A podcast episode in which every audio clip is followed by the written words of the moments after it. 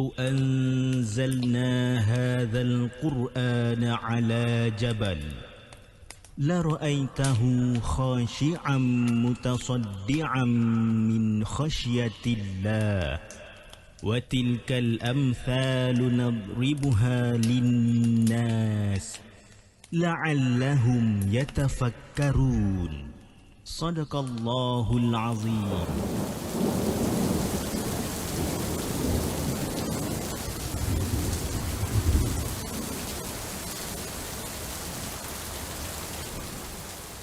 Hello guys, Assalamualaikum. Welcome back to the segment. Apa khabar guys? Saya harap anda semua dalam keadaan sihat dan hari ini 11 Januari bertemankan saya sekali lagi dalam satu lagi rancangan Markas Puaka di mana kita akan berkongsikan tentang kisah-kisah seram yang telah dihantar ke the segment dan juga yang mana kita ambil daripada blog-blog tempatan. Jadi saya ingin mengucapkan ribuan terima kasih kepada semua yang dah hadir pada malam ni di kedua-dua platform yang kita ada di saluran YouTube dan juga di TikTok dan antara yang terawal pada hari ini kita ada Syami Gaming, kita ada Airi Putra, Azwan Uthman, Alung Abang Kuku Besi, Pak Sukeding, Nur Homid, kita ada Ash Syakirin, Keropok Leko, ha, Keropok Leko pun ada eh.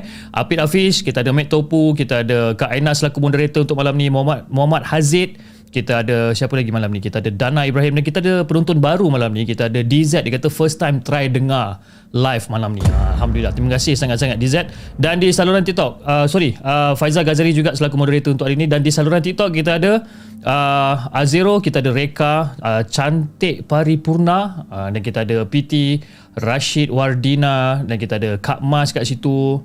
Uh, Clio pun ada kat situ dan ramai lagi lah kat situ. Okay, malam ni, malam ni lebih kurang Kejap eh saya tengok kejap. Lebih kurang dalam uh, 6 kot. No no no no no. Ini berapa bulan 11 eh? Ah betul lah. Tiba-tiba jadi macam blur pula. Okey, lebih kurang dalam 6 cerita yang kita nak ketengahkan malam ini. Jom. Tanpa masa kita bacakan kisah kita yang pertama. Kisah yang dihantarkan oleh Bonda Alida.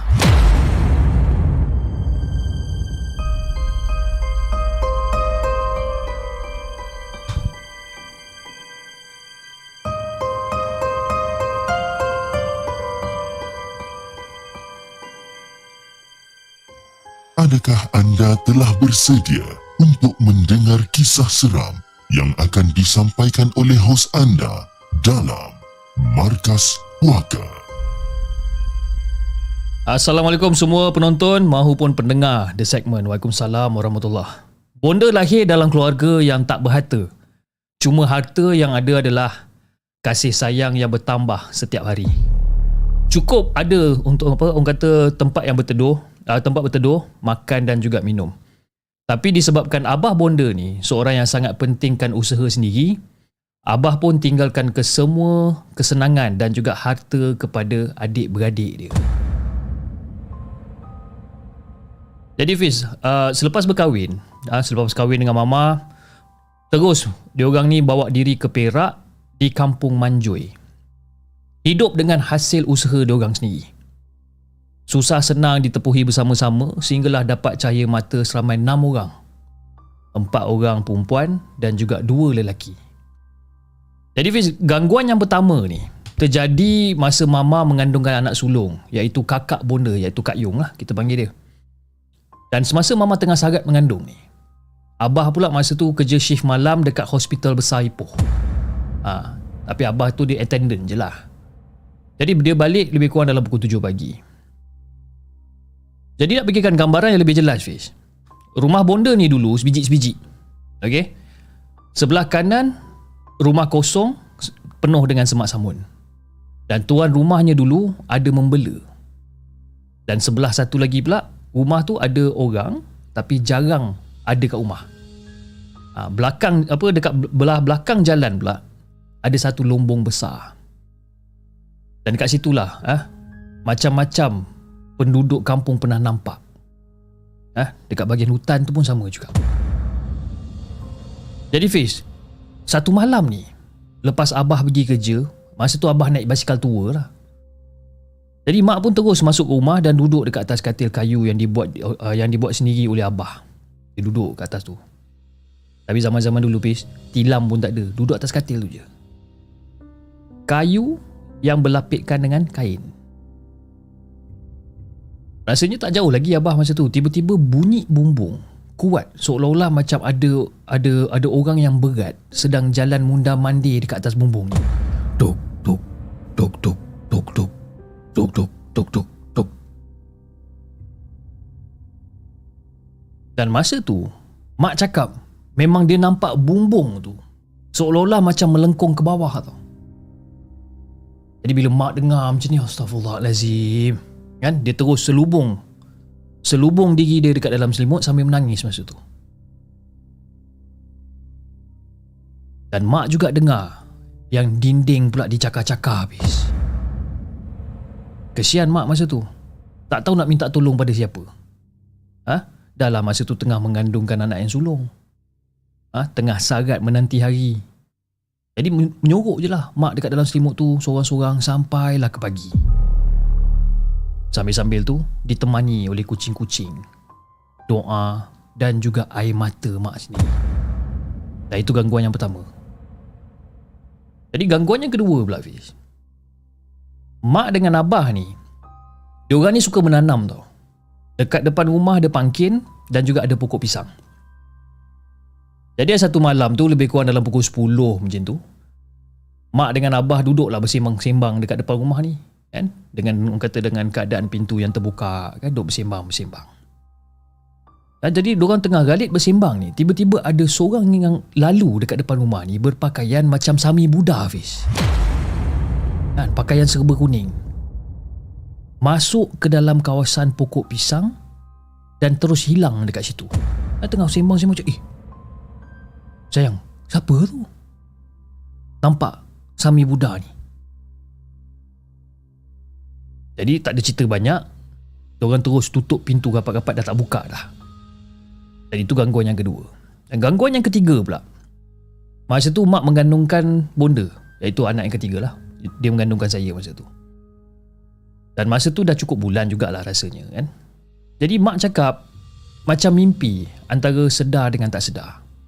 Yang mak didatangi oleh seorang perempuan cantik ah, Yang tersangat teramat cantik perempuan ni putih melepak dengan anak mata biru, rambut hitam yang panjang. Eh, pakaian dia pula berbaju putih labu. Okay. Dia datang dekat mak dan dia peluk mak masa tu. Dan dia kata kawan lama dan kenalan kenalan lama mama.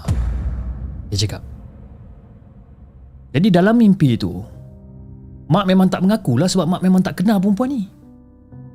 Tapi disebabkan perempuan tu peluk mak erat-erat. Jadi mak jadi takut dan dia mengiyakan je apa benda yang perempuan ni cakap. Kan? Jadi perempuan tu pun datang. Apa khabar kamu? Kita ni dah lama tak jumpa. Kan? Ha? Kita ni berkawan dah lama. Apa khabar? Jadi mak macam, eh, siapa engkau ni? Eh, hey, takkan tak kenal aku kot. Kita dah lama berkawan. Lepas tu dia peluk. Masa dia peluk tu makin lama makin ketat, makin lama makin ketat. Jadi bila dalam keadaan situ mak pun mengaku, "Ah, ya ya lah, aku khabar baik je lama tak jumpa kau kan. Mana kau pergi?" Dan bila mak tanya mana kau pergi, secara tiba-tiba Fiz.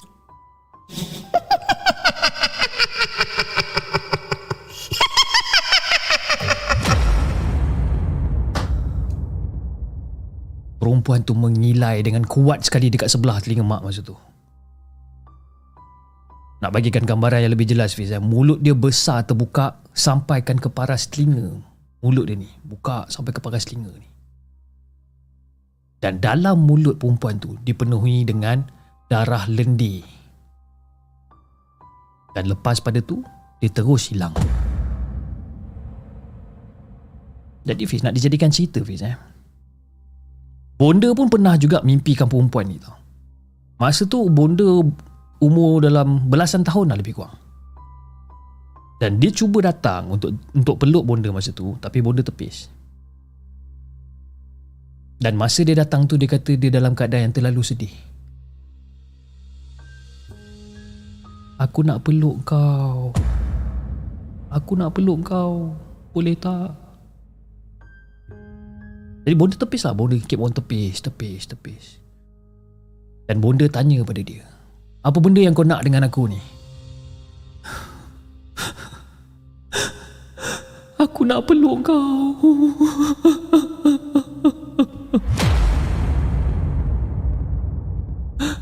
Darah yang mengalir dekat badan kau tu. Darah aku. Kau darah daging aku.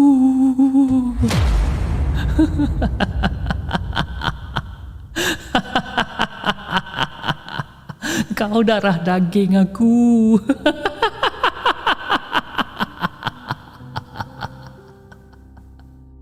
Dan kaulah keturunan aku selama-lamanya yang kau tak boleh buang aku sampai bila-bila.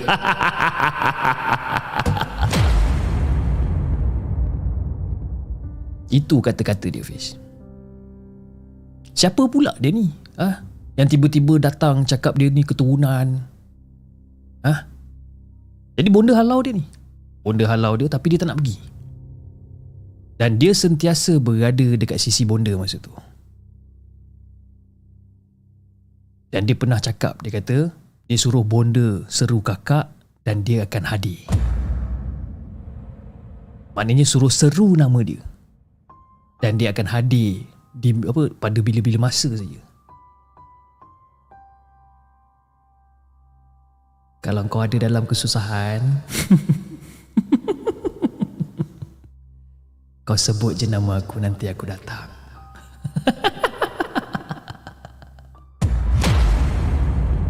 aku akan datang.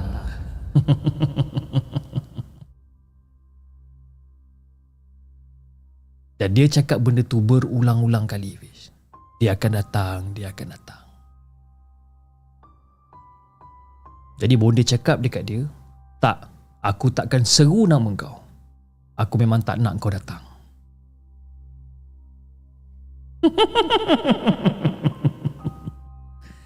kau seru nama aku. Lepas kau seru nama aku, Aku akan datang temankan kau.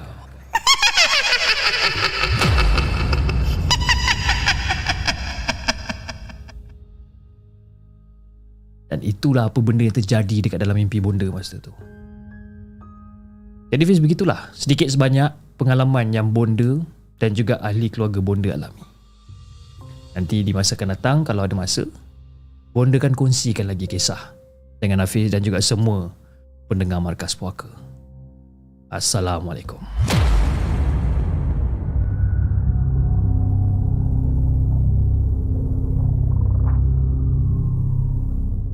Jangan ke mana-mana. Kami akan kembali selepas ini dengan lebih banyak kisah seram.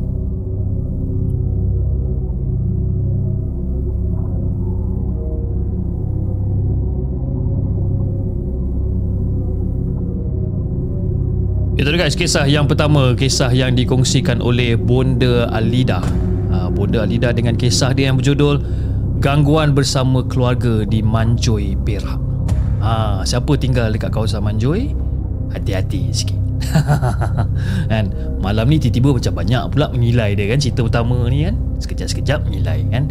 Harap-harap korang semua boleh tidur dengan aman malam ni Okey kita ada Zaf channel di di dalam uh, rancangan Markas Poker malam ini. Kepada siapa yang masih lagi belum subscribe channel orang kata Zaf channel ni uh, sebab dia pun membawa uh, genre seram yang sama okey uh, dengan orang kata banyak cerita-cerita menarik yang dia kongsikan. Jadi kepada siapa yang masih belum subscribe kepada Zaf channel terus pergi ke channel beliau dan tekan button subscribe. Okey alright jom kita bacakan kisah kita yang kedua.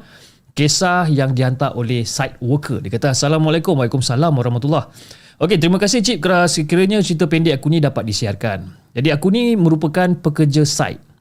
Dan ini adalah sedikit pengalaman aku semasa bekerja secara pendek ataupun secara summary lah. Eh, orang kata senang cerita straight to the point ni cerita. Okey, yang pertama ni, sebelum construction bermula, perlu ada orang kata site clearance. Okey, kena tebang pokok, kena settlekan semak samun dan sebagainya. Jadi ada satu pokok ni yang dekat apa yang yang berada dekat site ni dikatakan tempat memuja Fish. Ada banyak barang-barang dekat situ. Tak pastilah dia orang puja apa. Tapi dikatakan pokok ni adalah pokok-pokok keramat. Tak ada siapa yang berani nak tebang langsung pokok tu. Sebab apa? Sebab pasti ada yang sakit setiap kali diorang niat nak potong. Belum potong lagi Fiz eh. Diorang niat nak potong, diorang dah akan rasa sakit. Apatah lagi kalau dah potong benda tu. Jadi conclusion dia Fiz. Pokok tu tak boleh ditebang walaupun dah panggil pula orang kata pelbagai perawat termasuklah daripada kaum Cina dan juga kaum India. Diorang mengatakan benda yang sama. Jangan potong pokok tu. Dan itu yang pertama. Yang kedua pula, jika satu-satu kawasan ni ada penghuni gaib, confirm memang akan ada masalah. Barang bergalih tempat, mesin piling selalu rosak walaupun dah servis kan. Dah servis, mesin piling ni selalu rosak. Apatah lagi unit-unit yang baru kan. Dan benda-benda ni ataupun masalah-masalah ni dia akan berlaku sebelum, semasa dan juga selepas kerja-kerja piling. Dalam satu minggu tu Pis Lebih kurang dalam 3-4 kali rosak lah Ada je halangan. Ada je benda yang tak kena. Jadi walaupun tempat tu Dipagarkan oleh ustaz eh, Masih tak pulih sepenuhnya. Dan pekerja asing yang tinggal kat situ Dia orang kata dia orang selalu nampak kelibat hitam Ataupun kelibat warna putih. Anjing menyalak jangan cakap apis kan? Boleh dikatakan hampir setiap malam ada je anjing menyala kat situ.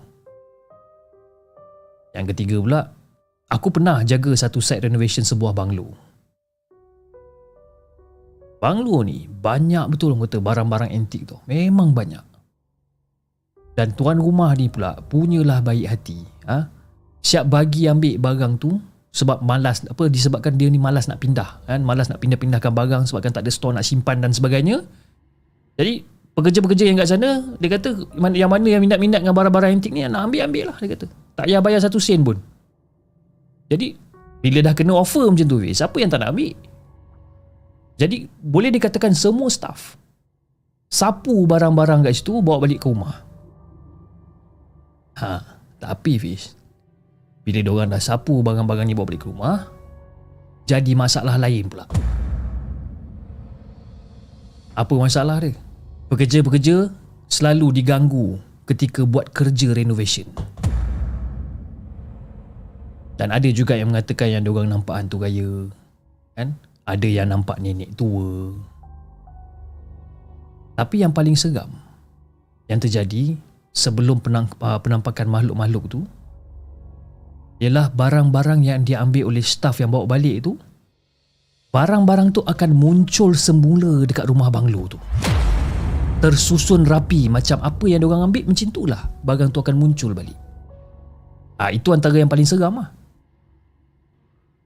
Jadi yang yang keempat ni pula projek membina bangunan tujuh tingkat di kawasan berpaya dan juga kawasan berbukit. Jadi Fiz masa kita orang kerja kat situ eh, pada minggu pertama tu pada awal ni memang tak ada masalah sebab orang kata memang ramai pekerja kat situ. Tapi bila dah masuk bulan kedua bila dah masuk bulan ketiga ni ha, ramai pekerja yang diganggu macam-macam. Bunyi-bunyi macam orang ketuk-ketuk kan? Bunyi orang bercakap bunyi suara yang mengilai benda yang menjelma. Macam-macam gangguan kat situ Pis tapi bila tahap pekerja dah kena sampuk sampai nak lompat daripada bangunan ha, itu antara yang paling seram. Kau bayangkan Pis lah. Kita orang tengah buat kerja apa semua sampai kat tingkat nombor 6 sampai kat tingkat nombor 7 ada satu mamat ni tiba-tiba ha, menjerit mengacau dan sebagainya dia boleh duduk dekat hujung bangunan tu. Dia kata kau jangan dekat kalau tak aku terjun. Siapa tak seram bis seram. Dan seterusnya pula kebiasaannya ada kerja-kerja kena siapkan dekat site sebelum meeting kan jadi maka kadang-kadang uh, kadang-kadang kena tidurlah dekat site walaupun cuma tidur-tidur ayam je. Tapi bis bila kita tidur dekat site ni kena baling barang bunyi kelentang-kelentung ni seolah-olah macam marah dengan dengan apa yang hadir dekat tempat ni ha? benda tu macam dah normal orang-orang yang berjiwa kental je yang akan sanggup hadapi benda-benda ni jadi bila dah lama-lama tu ha, bila kau macam dah tahan kan kau kuatkan iman kau kat situ ha, lama-lama benda tu tak adalah nak ganggu sangat Tapi kalau katalah korang ni semua macam berhati lembik kan confirm kena ganggu sampai korang sendiri berhenti kerja. Dan itu antara pengalaman aku lah. Pengalaman aku bekerja dekat construction site ni. Seram memang seram pis. Tapi sebenarnya kebiasaan dalam banyak-banyak seram, seram lagi kalau tak ada duit betul tak? Sebab itulah sampai sekarang aku kerja dekat site. Biarlah kena ganggu macam mana sekalipun, aku akan tetap kerja juga kat situ demi sesuap nasi. Itu je Fiz aku nak kongsikan dengan Hafiz dan juga semua penonton Markas Puaka. Assalamualaikum.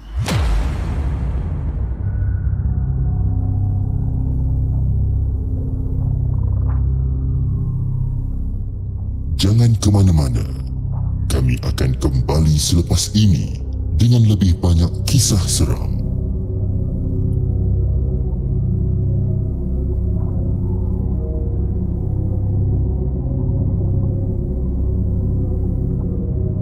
Itu guys kisah yang kedua kisah yang dikongsikan oleh site worker.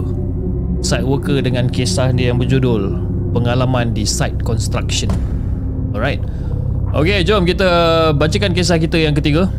Kisah kita yang ketiga yang dihantarkan oleh Mikael. Kita Assalamualaikum kepada Hafiz dan juga kepada semua peminat Markas Puaka. Waalaikumsalam warahmatullahi Okey, kisah ini berlaku kepada ahli keluarga saya iaitu kakak kandung saya sendiri. Jadi nak dijadikan cerita, kakak saya ni dapat tawaran untuk sambung belajar dekat satu kolej di Perak yang terletak di kawasan ladang kelapa sawit. Jadi beberapa bulan dia belajar. Ibu saya mendapat panggilan daripada kawan sebilik dengan uh, kakak saya yang bernama Farah, bukan nama sebenar, yang bernama Farah ni. Dapat satu panggilan daripada dia. Jadi dia pun cakaplah dengan mak saya yang Uh, hello, Assalamualaikum makcik. Ah uh, makcik, saya nak bagi tahu yang anak makcik dia macam kurang sioman sikit lah makcik. Ah uh, dia mula uh, bakar-bakar Al-Quran dekat dalam bilik. Jadi bila mak saya dapat panggilan macam ni yang mengatakan yang anak dia sendiri dah mula membakar Al-Quran dekat dalam bilik. Siapa yang tak terperanjat dengan apa dengan cerita macam ni? Bukan tu je bis.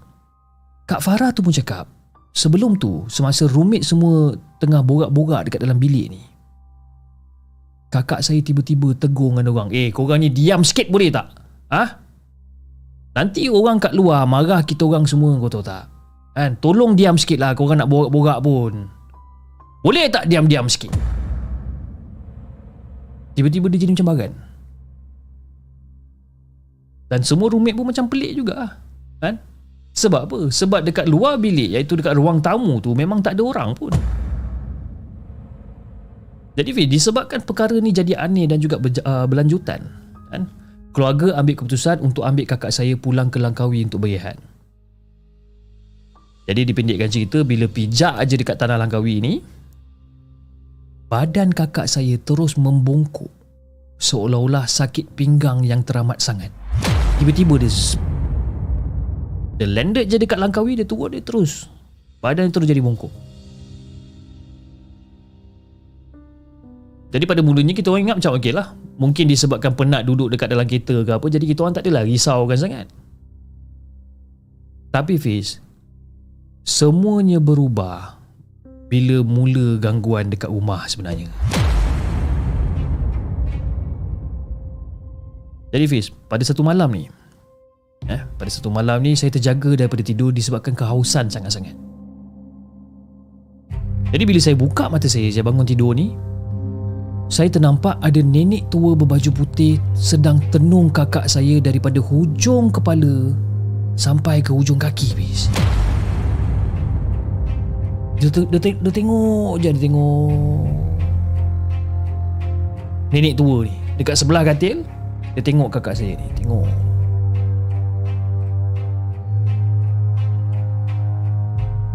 Jadi bila saya nampak perempuan tu ni Macam Yelah terkejut jugalah. Jadi bila tiba-tiba Orang tua ni macam menolehkan kepala dia sikit Sebab dia macam terperasan yang saya sedang memerhatikan dia ni Dia tolehkan kepala dia sikit Orang tua tu dia seolah-olah terbang melayang dan terus hilang Fiz. Dan masa tu je lah kita baru bangun tidur kot. Jadi macam agak terpinga-pinga jugalah. Tak tahu sama ada benda ni betul ke Benda ni hayalan ke kan Jadi keesokan harinya tu Saya cerita dekat ibu. Cerita dekat mak saya masa tu Dan tanggapan anda semua memang benar. Yang mak saya langsung tak percaya benda-benda ni Dia tak percaya. Jadi saya pun hanya memilih untuk berdiam je lah. Jadi pada malam tu Fiz Pada malam tu Secara tiba-tiba saya terdengar macam Meow Meow Saya terdengar Bunyi kucing yang datang dari arah dapur ni.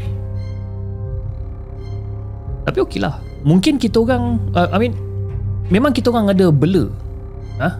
Seekor kucing ni? Kot dia lapar ke apa ke kan? Bunyi kucing ni. Tapi bunyi dia tu macam lain sikit malam ni.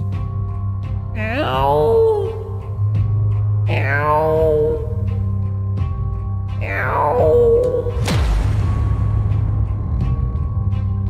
Jadi saya pun bangun Saya pun terus pergi ke dapur. Dan bila saya pergi ke dapur Bukan kucing yang saya nampak Fiz. Apa benda yang saya nampak adalah Nenek tua yang sama Tengah makan sisa-sisa makanan Yang telah dibuang ke dalam tong sampah kecil Yang berada dekat sebelah sinki dapur ni. Saya nampak perempuan tua ni.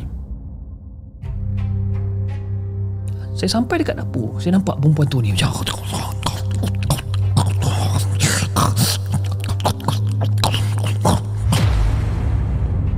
Saya nampak perempuan tua ni. Jadi tak ada cerita banyak habis Dan bila kita nampak orang yang macam ni Yang sedang makan benda-benda sisa-sisa makanan ni Saya menjerit sekuat hati masa tu. Jadi masa saya menjerit tu Semua orang dalam rumah bangun Bangkit semua orang. Dan bila semua orang bangun ni Ayah saya pun datang lah. Dia cakap kat saya Eh apa benda yang dah jadi ni? Kenapa kau jerit-jerit ni? Kan? Ada orang tua Ada orang tua kat dapur tengah makan dekat sampah tu. Saya cakap benda ni dekat mak dan juga dengan ayah. Dan akhirnya mereka sendiri akur. Selepas nampak sisa makanan yang bersepah tu berada dekat luar tong sampah kecil tu.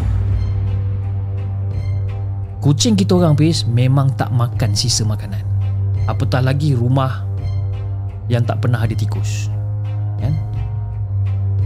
Jadi selepas orang kata dah mencari solution ni Allah izinkan kakak berjumpa dengan seorang ustaz untuk berubat. Jadi semasa sesi rawatan tu saya tak ada dekat tempat tersebut lah. Tapi apa yang ibu saya gambarkan Antara soalan yang ditanya oleh ustaz kepada benda yang melekat Dengan kakak ni Adalah berkenaan tentang tongkat. Jadi ustaz ni tanya dia Hey Ni aku nak tanya kau ni Mana tongkat kau? Ha? Kenapa kau tinggalkan tongkat kau? Ha? Mana tongkat kau? Kau letak tongkat kau ni kat mana? Dan kata-kata ustaz tu Umpama benda tu macam bertenggik Ataupun berpaut dekat kakak saya Umpama tongkat Dia berpaut dia macam Jadi masa tu ustaz dia decide untuk keluar and ambil sebatang buluh dekat luar dan diletakkan di sebelah kakak saya masa tu. Seolah-olah batang buluh tu adalah menggantikan tongkat yang perempuan tua tu hilangkan. Jadi itulah yang mak saya ceritakan. kan. Tapi Fiz itulah, walaupun dah tak ada nenek tu bertongkatkan kakak saya ni, tapi efek dia tu masih ada Fiz. Apa efek dia? Kakak saya ni masih lagi ada masalah sakit pinggang. Tapi yang paling menyedihkan adalah kurang rasional untuk berfikir dalam sesuatu perkara. Ha. Seolah-olah dia punya otak ni macam kurang function sikit lah. Kan? Sebelum tu dia bukan macam ni. Jadi itu je lah pengalaman yang terjadi dan saya pun tak tahu apa yang menyebabkan kakak saya ni diganggu. Sebab apa? Sebab ibu dan ayah saya merahsiakan perkara tu sampai ke hari ini. Allahuakbar. Itulah Hafiz. Kisah yang aku nak kongsikan dengan Hafiz dan juga semua penonton The Segment. Assalamualaikum.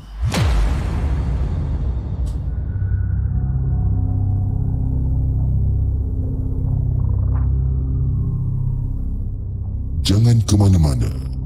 Kami akan kembali selepas ini dengan lebih banyak kisah seram.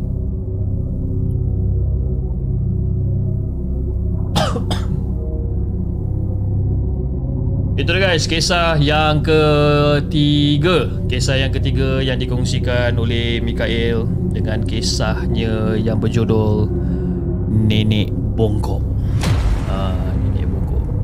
Anyway, terima kasih kepada semua yang masih lagi hadir dan masih lagi setia menonton rancangan Markas Poker pada malam ni. Kita ada Tok Saka, kita ada Syami Gaming, kita ada Nat Nadia. Dah lama kita tak jumpa Nat Nadia. Nat, mana kau pergi Nat?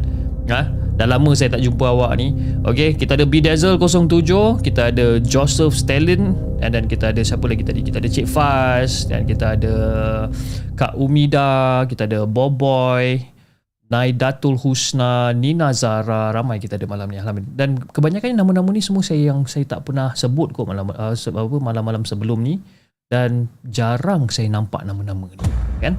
Ha, macam Levi Ackerman pun dah lama dia tak join lah. Dia sekarang ada balik malam ni. Alhamdulillah. Okay, alright. Jom. Uh, Naidatul Husna. Saya Cip. Saya. Saya. saya. Saya. Saya Cip. Bamboy bukan Bamboy. Dia boy boy. Boy boy boy. okay. Alright. Jom kita bacakan kisah kita yang seterusnya. Kisah yang dihantarkan. Alamak, kisah keempat ni tak ada nama lah. Eh, apa dah nama dia? Kejap eh. Saya baca sikit apa nama dia ni eh. Oh, dia tak ada nama lah. Dia tak bagi nama kisah nombor empat ni. Okey. Assalamualaikum dan selamat malam untuk semua pendengar Markas Puaka. Waalaikumsalam warahmatullahi Kisah yang aku nak kongsikan ni terjadi pada tahun 2014 semasa aku kerja di sebuah college yang terletaknya di kawasan Selangor. Jadi untuk pengetahuan semua, bangunan college ni asalnya adalah bangunan yang terbiar. Apartmen lama empat tingkat yang telah diubah suai untuk dijadikan sebagai sebuah college.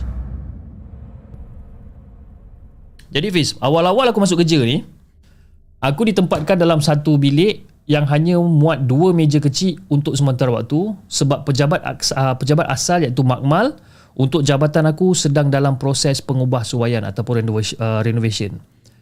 Jadi hampir setahun lah aku kerja kat situ. Baru siap Makmal tersebut. Jadi dekat dalam jabatan aku ni, hanya ada dua orang staff iaitu aku dengan bos aku. Dan kita orang pun teruslah pindah dari uh, pejabat sementara ke Makmal. Dan Makmal ni pula pada asalnya adalah sebuah apartmen dua bilik dan satu bilik air di mana sejak pembukaan kolej ni memang unit ni memang kosong. Tak pernah siapa-siapa duduk pun kat sini. Dan Makmal ni pula Fiz, dia tak sama macam Makmal Sains tau. Makmal ni lebih kepada untuk aktiviti pengajaran dan juga pembelajaran. Jadi nak bagikan gambaran yang lebih jelas, dekat dalam makmal ni ada empat cermin besar yang dilekatkan pada dinding. Dan unit ni terletak di aras dua. Setiap aras ada empat unit. Okay? Jadi aku aku akan tambahkan sedikit lagi elemen dekat sini. Iaitu semua unit dekat aras ni kosong dan tak berpenghuni Fiz. Jadi kawan aku si Ain ni minta tolong aku untuk temankan dia dekat college nak kemaskini file sebab ada audit katanya. Kita orang ni berbeza department, ha, berlainan department dan pejabat dia berada di bangunan sebelah dengan makmal. Okey. Dan sementara dia nak siapkan file-file tu, masa tu aku tengok jam, jam telah hampir menunjukkan pada pukul 1 pagi. Jadi pun aku bagi tahu dah lah yang aku tunggu dia dekat makmal sebab aku dah mengantuk macam main. Aku tunggu kau dekat lab boleh tak? Aku macam mengantuk sangat lah. Sekarang dah pukul 1 pagi ni. Boleh tak? Kita, ah, kalau kau nak pergi makmal, kau nak tunggu aku sana, pergilah. Tapi papa kau call aku tau. Eh? Lepas tu kau tinggalkan kunci makmal dekat rak kasut dekat luar makmal tu boleh tak? Kan? Nanti aku tak nak lah kacau kau tidur, tengah tengah rehat ke tengah tidur kat situ kan. Boleh tak? Jadi macam aku okey kan je lah. Aku cakap okey. Aku akan tinggalkan kunci dekat rak kasut dan sebagainya. Jadi aku pun jalan kaki menuju ke makmal. Dan masa aku masuk makmal, aku on aircon, tit, aku on aircon. Aku ambil bantal yang aku gunakan untuk sandar dekat kerusi tu. Dan aku pun baringlah dekat atas kapet, dekat ruang tamu ataupun dekat tengah-tengah makmal ni. Jadi masa aku baring tu Fiz, aku tak tengok cermin pun. Yalah sebab dalam makmal tu ada, ada empat cermin kan. Aku tak tengok cermin-cermin ni. Aku takut masa tu nak tengok. Kan? Jadi bila aku dah bagging tu ah, Sebelum aku bagi aku tutup lampu Tutup Jadi bila kita tutup lampu ni Pis Akan ada biasan lampu jalan tau. Jadi Kat kawasan Dalam makmal ni Dia kata Tak adalah gelap sangat. Jadi bila aku dah baring kat situ Aku ambil blazer Untuk buat selimut kaki Dan aku pun terus tertidur masa tu. Jadi lebih kurang dalam beberapa jam aku tidur tu Aku terjaga. Aku terjaga sebabkan sejuk. Aku terasa sejuk. Tercari-cari meraba-raba aku cari remote aircon ni. Jadi bila aku dah capai remote aircon ni aku off aircon. Tit aku off. Dan dalam masa yang sama aku macam eh dah pukul berapa ni kan? Aku capai handphone aku aku tengok eh dah pukul 3.30 pagi. Tapi si Ain ni tak datang-datang lagi makmal ni. Tak balik-balik lagi.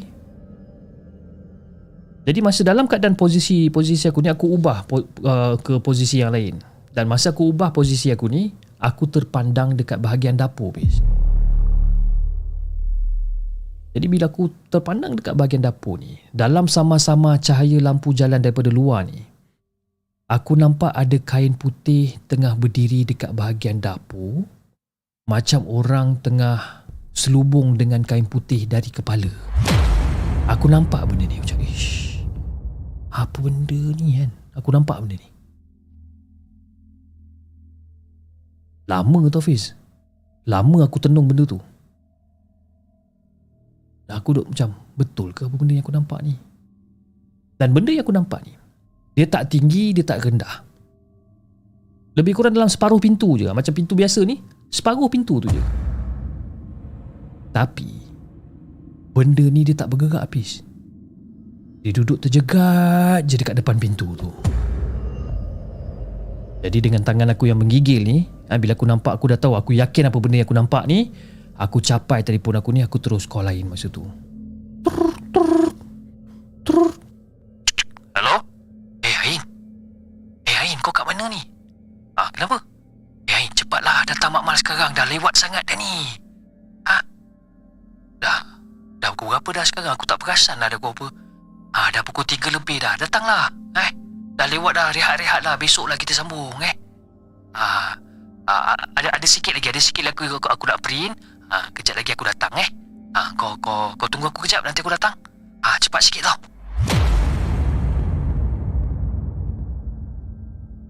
Masa tu Fiz, aku punyalah cover cerita yang sebenar daripada si Ain ni. Aku tak nak cakap dengan dia apa benda yang aku nampak dan sebagainya. Aku takut dia tak datang.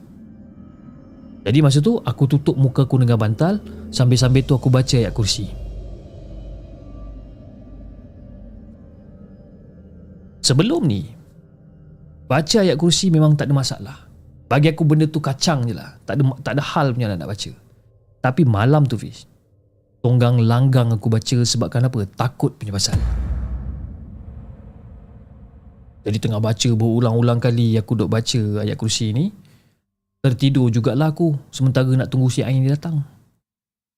Dan dalam pukul 5 pagi jugalah dia baru datang. Kan? Dia terus ha? ambil aku dan kita orang terus balik rumah sewa masa tu. Jadi itulah antara pengalaman aku tidur dekat Makmal. Jadi lepas daripada kejadian tu paling lewat pun aku akan stay sampai pukul 6 lah. Dan bos aku ni dia akan pasang tiap-tiap hari eh surah Al-Baqarah dekat dalam Makmal tersebut. Sebab apa? Dia pun takut sama juga. Dan aku juga ingin mohon maaf kepada Hafiz dan juga kepada semua penonton markas puaka. Kalau katakan penulisan aku ni macam agak berterabur sikit. Kan? Mungkin ada yang mengatakan kisah ni tak seram. Tapi bagi aku kisah ni cukup seram bagi aku lah. Itu je lah yang aku nak kongsikan. Selamat malam, markas puaka.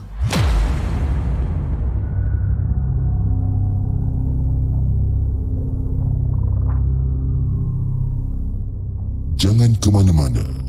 Kami akan kembali selepas ini dengan lebih banyak kisah seram.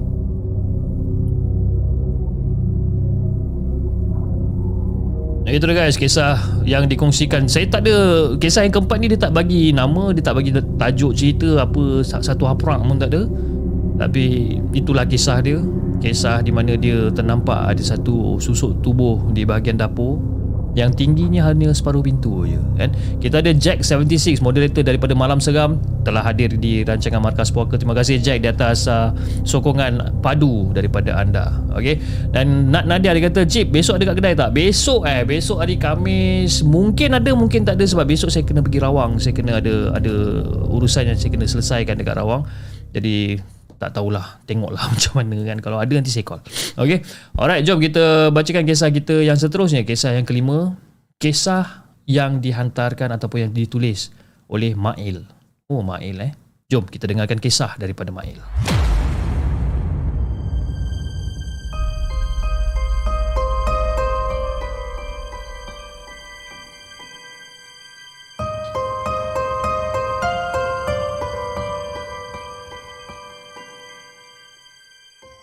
Adakah anda telah bersedia untuk mendengar kisah seram yang akan disampaikan oleh hos anda dalam Markas Puaka? Okey, uh, saya baru dapat satu WhatsApp daripada saya punya our lovely uh, moderator Cik Faizal. Dia kata kisah yang keempat tu kisah daripada Atikah kelibat di Makmal. Uh, Atikah nama dia eh. Kau lupa tulis nama tajuk eh. Itulah dia. Orang suruh rehat tak nak rehat kan. Okey, jom kita bacakan kisah kita yang kelima, kisah daripada Mail. Assalamualaikum semua. Waalaikumsalam warahmatullahi. Okey, nama aku Mail dan kejadian ni berlaku pada tahun 2019 sebelum PKP. Dan sekarang aku dah tak bekerja dekat restoran 24 jam tu. Waktu tu aku sebagai tukang masak dan aku bekerja untuk shift malam.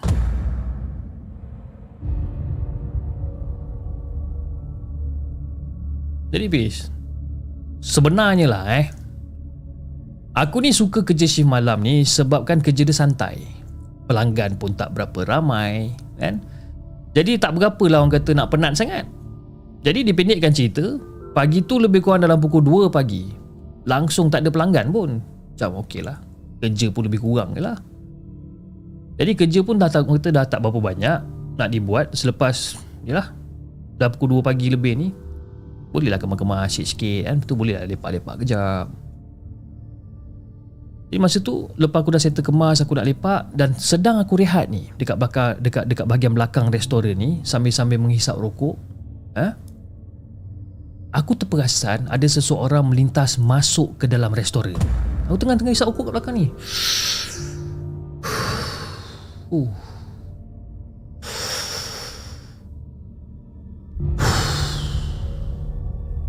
Eh, aku perasan ada seorang masuk dekat dalam restoran.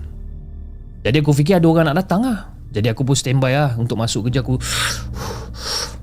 Cik, kita buang rokok kita kena ketik kan. Buang rokok. Kan? Aku dah standby aku nak masuk kerja. Mana lah tahu dia nak order makan ke apa kan. Jadi aku pun masuk lah. Masuk pakai body apron aku, pakai topi aku pun semua. Aku pun masuk. Siap-siap aku nak buat kerja ni. Sekali aku masuk dekat bahagian dapur, aku tengok balik dekat bahagian restoran dekat bahagian depan ni. Eh, tak ada orang pula masuk. Jadi dalam masa yang sama, aku tanya member aku ni. Eh, nama dia Man lah. Kan? Bagi nama dia Man. Eh, Man. Tadi ada orang masuk kan? Ah, orang masuk. Aku tak perasan pula ada orang masuk. Perasaan kau je kot. Eh, ha, mungkin jugalah kot. Jadi, aku pun terus keluar balik untuk aku sambung hisap aku. Keluarkan rokok. Cuk, cuk.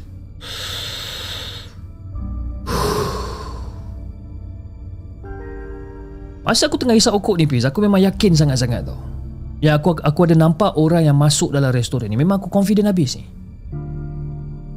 Mustahil aku salah apa Ya mustahil aku salah tengok Memang sangat-sangat mustahil Tapi untuk menyenangkan hati sendiri Dan juga hati member ni Aku tak nak panjangkan cerita tu Takut-takut jadi lagi seram pula. Kan? Eh aku rokok kat luar Hisap-hisap Lepas dah settle hisap rokok Aku terus masuk dalam. Jadi dalam masa lebih kurang dalam 5 minit macam tu Aku tengok dekat bahagian hujung meja. Aku tak ingat lah nombor berapa meja ni. Aku ternampak ada seorang Melambai-lambai untuk pesan order. Dia macam Dia angkat tangan. Eh meremang pula baca cerita ni. Angkat-angkat tangan macam tu Lepas tu aku pang- panggil lah si Man ni. Kan Eh Man. Tu lah. Ada orang tengah nak order pesan tu. Ah, ah okey okey okey okey. Dan dalam berapa saat macam tu Man terus patah balik dan datang kat aku. Eh Eh Mat Kau biar betul Mat Ha Mana ada orang datang Aku tak nampak pula yang ada orang duduk kat meja yang kau cakap tadi tu. Ha, Kau baik-baik sikit. Ha? Kalau kau nak bergurau pun pasal benda-benda macam ni Kau jangan bergurau sekarang. Aha, eh. Takkanlah aku nak bergurau pula. Betul tadi ada orang nak ambil order. Dan pada waktu tu Fiz Aku macam terkejut sedikit dengan apa benda yang Man bebelkan waktu tu. Man terus masuk balik Dia duduk balik Dia terus buat sambung balik kerja dia ni Aku dah jadi tak senang lah Masa tu aku rasa macam Eh Ya betul. Aku sendiri nampak Orang tu lambai tangan nak ambil order. Jadi dipendekkan cerita Beberapa minit berlalu Man tiba-tiba Dekat dengan aku. Lepas tu dia macam Eh bro. Bro. Uh, Handphone kau mana? Ah, uh, handphone aku dalam poket Pasal kau nak pakai ke? Eh tak Dekat handphone kau tu Nanti kau buka lah YouTube ke apa ke Kau pasang surah apa-apa Dekat dalam handphone kau boleh tak? Eh, kau ni apa hal man? Tak Mail kau, kau, kau buat je lah. Kau pasang je lah surah apa-apa apa, Surah apa-apa dekat dalam tu. Surah ayat kursi ke Tiga kul ke apa kan? Uh, Kau buat Tapi Kita jangan keluar daripada restoran ni tau. Okay Ah, tol- tolong bro. Jadi Bila si Man cakap macam ni Aku dah jadi macam Eh apa hal pula ni Aku dah rasa seram sejuk dah masa tu. Teruslah. Aku bawa keluar handphone aku Aku buka YouTube Aku carilah. Segala surah yang ada dekat dalam channel tu Aku pun buka. Lepas tu lepas aku dah buka Ayat Quran tu dah start main kan? Aku cakap Eh Man Kau ni kenapa Man? Ah, Tak ada apalah. Kita sambung je lah kerja kita macam biasa kan? Jadi bila Man cakap macam ni Aku aku yang perasan seakan-akan eh aku yang seakan perasan sesuatu aku terus diamkan diri je masa tu. Sampailah matahari nak keluar kan? Barulah aku rasa selamat sikit masa tu. Sebab kan pekerja shift lain tak lama lagi diorang nak sampai.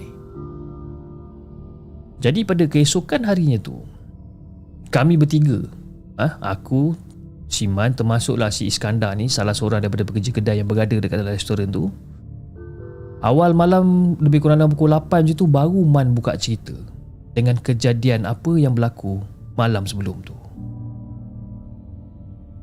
Dan aku dengan Iskandar diam je lah dan terus mendengar cerita yang Man nak cerita ni. Cakap, eh, Mail, kau ingat tak semalam bila kau cakap yang ada orang nak minta order tu? Ha, dan sebelum pada tu kau cakap kau ada perasan orang masuk dalam kedai betul tak? Ha betul? Okey. Masa kau cakap ada orang masuk kedai, aku tak perasan orang tu. Okey. Tapi bila kau cakap yang ada orang nak ambil order, aku perasan perempuan ni. Aku memang perasan. Sebab itu aku pergi juga, kan? Bila kau kata yang ada orang nak ambil order. Jadi bila aku pergi, Aku nampak perempuan tu memang duduk dekat meja 45 Kat bahagian ujung tu Dia tengah duduk dekat ujung meja, betul? Ha, betul?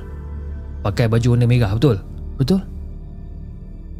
Tapi Bila aku dekat dengan meja 45 tu ah, Lebih kurang dalam beberapa tapak lah sebelum aku sampai dekat meja tu Perempuan tu tak ada kaki bro Perempuan tu tak ada kaki sebab itulah aku patah balik. Aku cakap dengan kau Aku marah-marah kat kau. Aku cakap mana ada orang minta order? Sebenarnya Itu yang aku nampak. Perempuan tu tak ada kaki. Dan dalam masa yang sama Masa aku nampak perempuan tu tak ada kaki Aku nampak Bahagian mata perempuan ni Macam melopong masuk ke dalam. Kosong bahagian mata dia ni Sambil-sambil perempuan tu senyum kat aku bro Sebab itu aku suruh kau pasang surah dekat handphone kau kuat-kuat Pasal benda ni lah Jadi Fiz, masa aku dengar apa benda yang si Man cerita ni Hari tu juga aku decide untuk aku berhenti kerja. Aku tak sanggup nak kerja dekat kedai yang macam ni. Jadi itulah sedikit sebanyak pengalaman aku bekerja dekat salah sebuah restoran 24 jam ni. Sekian. Terima kasih.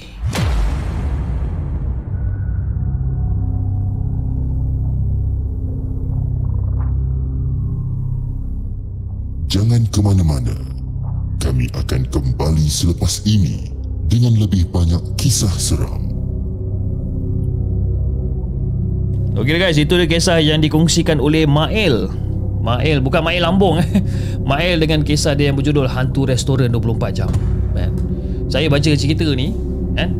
Yalah sebab macam saya pernah cakapkan sebelum ni Bila saya menyampaikan sesebuah cerita Saya tak pernah baca cerita ni beforehand Maknanya apa benda yang Faizal hantar saya tak pernah baca dulu kan Tapi bila saya membaca cerita ni Mata saya ni dah gerak baca di bahagian-bahagian lain kan So saya dah start faham cerita ni And then Dalam cerita ni saja Dalam cerita hantu restoran 24 jam ni dalam 3-4 kali juga ah, bulu roma saya ni semua meremang-meremang sebab tu kalau anda perasan saya duduk usap-usap belakang ni kan?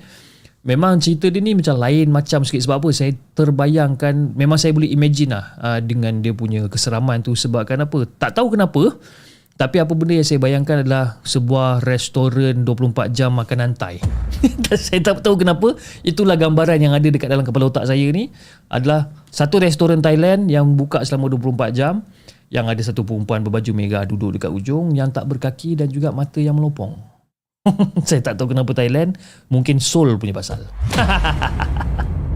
Okay Alright. Sebelum kita bacakan kisah kita yang uh, Sadly Sad to say uh, Sebelum saya bacakan kisah saya yang terakhir pada malam ini Kisah yang terakhir dia macam agak panjang Dan saya harap saya tak tersesat Dekat dalam apa Dalam perjalanan cerita Kisah yang terakhir ni. Saya ingin mengucapkan ribuan terima kasih Kepada semua yang masih lagi hadir. Kita ada lebih kurang dalam 430 orang Yang sedang menonton di saluran YouTube Dan lebih kurang dalam 73 orang Yang sedang menonton di saluran TikTok. Terima kasih sangat-sangat. Dan uh, kepada anda yang uh, telah Allah Faizal Ghazali ni check check check check check check apa? Check baca woi baca woi. Aku tengah nak baca sini kau suruh aku baca handphone buat apa? Kan? Sabar sabar. Saya baca saya baca oh okey okey alright alright. Baiklah. Faizal Faizal. Aduh yai. Kan? Saya Faizal Faizal kena kena faham Faizal kan? Saya punya monitor ni saya ada dua je kan? Jadi saya tak buka WhatsApp saya tak buka macam-macam program dekat komputer saya saya takut komputer saya ni hang kan? Kalau hang nanti masalah kan? Semua tak jadi. Ha, jahanam nanti kang Okay, anyway saya ingin mengucapkan ribuan terima kasih kepada semua yang telah menyumbang melalui super sticker dan super chat pada malam ni. Dan antara penyumbang yang uh, telah menyumbang pada malam ni kita ada daripada Akasha ni. Terima kasih Akasha di atas sumbangan besar daripada anda melalui super sticker. Daripada Lil Devil 872 daripada Australia. Uh, terima kasih Lil Devil 872 di atas sumbangan super sticker anda. Daripada du- dua kali dah. Satu super sticker dan satu super chat. Dia kata saya tidur uh, malam ni uh, saya tidur lena malam ni Jeep sebabkan chip mengilai dia kata. Terima kasih Lil Devil 872 di atas sumbangan super chat dan super stiker anda dan juga daripada Nuraini dari Singapura Okay. Terima kasih uh, Nuraini daripada Singapura di atas sumbangan super stiker anda. Dan kita ada Akasha Nick telah menjadi hantu jepun selama 2 bulan dan juga Muhammad Azwan telah menjadi jenglot selama 5 bulan dan juga di saluran TikTok. Uh, Chip uh, ke tepi sikit nak pinjam api kat belakang nak nyala kau rokok jap. Okay, go. Uh, nyala kau rokok cepat. Ah, dah. Dah belum? Dah eh. Okay. Alright, terima kasih kepada semua uh, penyumbang uh, melalui TikTok gift pada malam ni. Kita ada dari uh, sumbangan daripada Reka, daripada Amirul Angah King Putra, daripada Bob Jojo, daripada Melissa, daripada uh, Faizal, Fazlinda Sukri, daripada Shoba, daripada Miss, daripada Sky Reza, John Jenin, si penggali kubur. Yo, si penggali kubur pun dia bagi sumbangan lah eh, lain macam. Eh, dan kita ada sumbangan daripada siapa lagi ni? Uh, Sunny uh, Saklin Sunny Saklin Okay Dan kita ada sumbangan daripada Asmida Izzat Abelong Daripada Min Sitar Ataupun Hazik And then kita ada daripada Miriani Cantik Paripurna uh, And then sumbangan daripada Hafizi Haris, Bob Jojo Nurul. Terima kasih guys. Thank you so much atas segala sumbangan yang anda telah berikan pada malam ini. Okay, jom. Kita uh, bacakan kisah kita yang terakhir insyaAllah pada malam ini. Kalau kita ada kita ada masa kejap lagi mungkin kita boleh baca lagi satu dua. Tapi as of right now, cerita yang panjang. Uh, ini going to be uh, our last story for today. Uh, kisah yang dikongsikan oleh Tia. Jom kita dengarkan.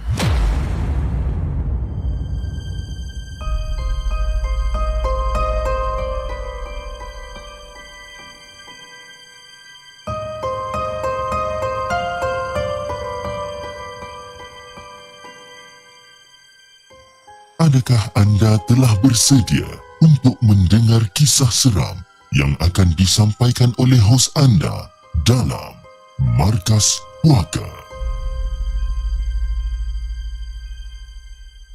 Assalamualaikum kepada Hafiz dan juga kepada semua penonton Markas Puaka. Waalaikumsalam warahmatullahi Nama aku Tia dan aku pernah melancong ke Kemboja pada tahun 2018 dengan seorang best friend aku yang bernama Hawa. Bukan nama sebenar.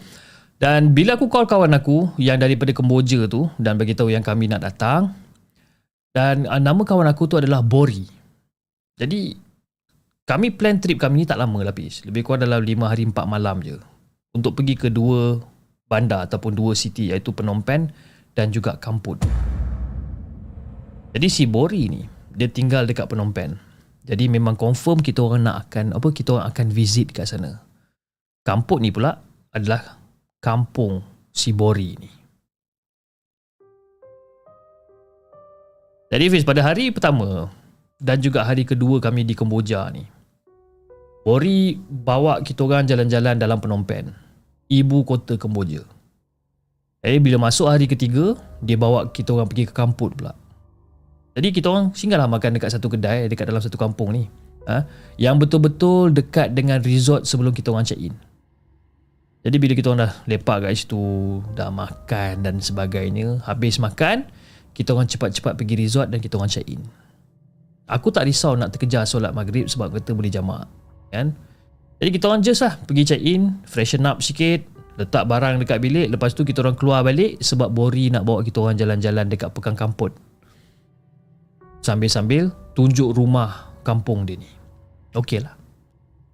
Jadi by the time kita orang nak keluar daripada bilik, Tiba-tiba staff hotel datang ketuk pintu. Tok tok tok tok tok tok. Dia ketuk pintu kan. Dan beritahu kita orang yang bilik yang kita orang duduk ni orang lain dah book dan dia silap bagi kunci. Macam menyirap jugalah bila dengar macam ni kan. Yalah kita orang dah unpack dah dan sebagainya. Boleh pula dia tersilap bagi kunci. Dan dia suruh kita orang pindah juga. Macam agak pelik jugalah. Yalah kau dah salah bagi kunci. Why not? Biar je lah kan. Tapi dia suruh kita orang pindah juga. Tapi tak apalah. Kat tempat orang, kita ikutkan je lah. Rupanya, bilik kami tu dah terdouble book. Yang mana, ada couple Mak Saleh dah book lebih awal. Walaupun bilik baru ni agak kecil, tapi masih ada veranda lah. Cumanya view tu kurang best sikit. Jadi, nak jadi cerita lepas dah settle pindah bilik baru apa semua ni, kita orang pun keluarlah balik ke pekan kampung. Dan lebih kurang dalam pukul 10 malam je tu kita orang pun balik ke resort.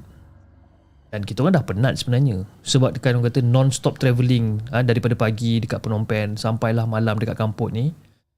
Tapi si Bori ni ajak lepak kat beranda pula sambil makan jajan yang kita orang beli kat pekan tadi. Jadi bila dah habis berbual, tengok jam lebih kurang dah pukul 12 lebih dah ni, Sekali lagi uh, pintu bilik kita orang ni diketuk. Tok tok tok tok tok. Ah sudah cakap takkan salah bilik lagi kot. Kan? Siapa pula yang datang malam-malam ni? Aku dah mula rasa tak sedap hati. Tapi kali ni si Bori yang pergi buka pintu. Rupa-rupanya management resort tu datang balik. Dia bagi tahu yang couple Mak Saleh tu dah cancel bilik yang besar tu tapi nak masuk dekat dalam bilik yang kami baru pindah ni tadi. Macam apa benda ni Mak Saleh ni? Cakap kan, dia dah dapat bilik besar sudah. Ha? Kenapa dia nak datang, dia nak cancel bilik tu, lepas tu dia nak dengan bilik yang kita orang tengah duduk sekarang ni? Jadi aku dengan Hawa ni dah mula naik bengang lah. Sebab kita orang dah unpack barang ni, bis. Kan? Lepas tu asyik kena pindah gandah dan sebagainya. Jadi lepas orang kata dah berbalas kata apa semua ni, okey lah akhirnya kita orang akur jugalah. Kita orang pun pindah balik. Aku dengan Hawa ni Pis Dah malas nak fikir banyak dah. Sebab apa? Kita orang ni penat sangat Daripada pagi sampai ke tengah malam kan? Jadi kita orang pun sumbat je lah Segala barang-barang yang kita orang dah bawa keluar ni Sumbat je dekat barang-barang dekat dalam beg ni Kita orang bawa balik ke bilik asal kita orang Yang masa mula-mula kita orang masuk tu. Jadi dipendekkan cerita Lepas mandi-manda segala macam ni Hanya aku je yang solat. Manakala si Hawa ni dah uzur kan? Jadi lepas dah selesai semua Kita orang duduk dekat katil masing-masing lepak. Tengah-tengah lepak dekat katil aku tengok Awa pun tengah lepak kat katil dia okey lah. Sambil-sambil aku tengah scroll handphone sekejap kan. Yelah sementara nak tunggu mata tidur ni. Aku tengah lepak-lepak dan aku terdengar macam ada bunyi menangis tau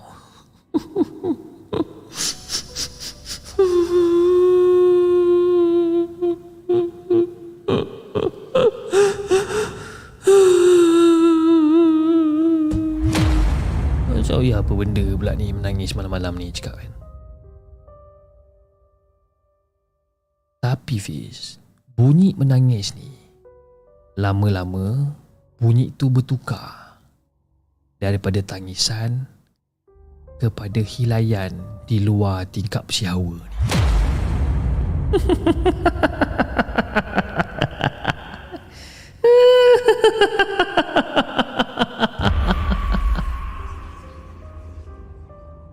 Tingkap dekat katil-katil kita orang ni betul-betul dekat sebelah bahu katil. Jadi masa tu aku dengan Hawa dah pandang lah satu sama lain ni. Dan tiba-tiba aku nampak ada kelibat dekat luar tingkap. Hawa perasan yang aku pandang benda tu. Dan Hawa terus macam Tia aku nak tidur sana boleh tak? Aku anggut laju-laju. Kan? Bayangkan Fiz eh, macam mana menggeletarnya si Hawa masa nak datang dekat katil aku bila benda tu betul-betul kat belakang dia. Walaupun dekat luar bilik. Kan? Hawa kat katil sini, aku kat katil sini, masing-masing menghadap sama-sama. Tapi aku nampak benda dekat belakang katil si Hawa ni. Dekat bahagian luar tingkap tu. Dan Hawa tanya, Ya, aku nak pindah sana boleh tak? Aku nak tidur kat sana boleh tak? Maknanya dia tak tidur dekat kawasan aku lah. Aku cakap okey je. Tak ada masalah.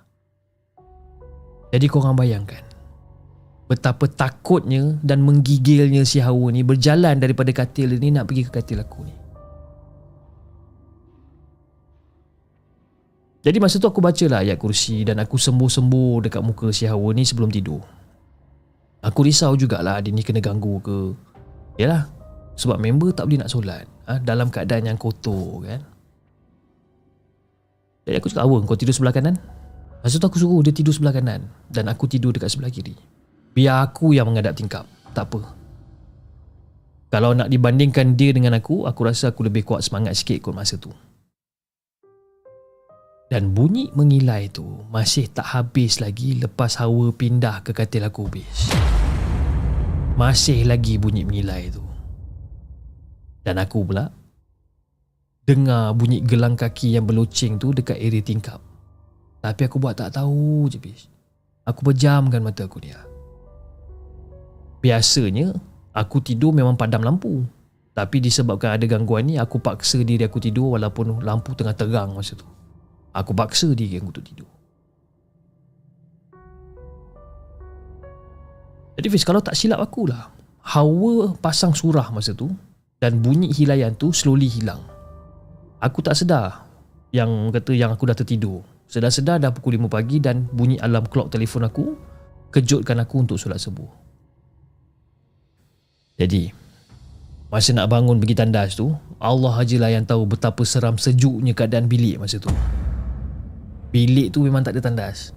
Tandas dekat luar.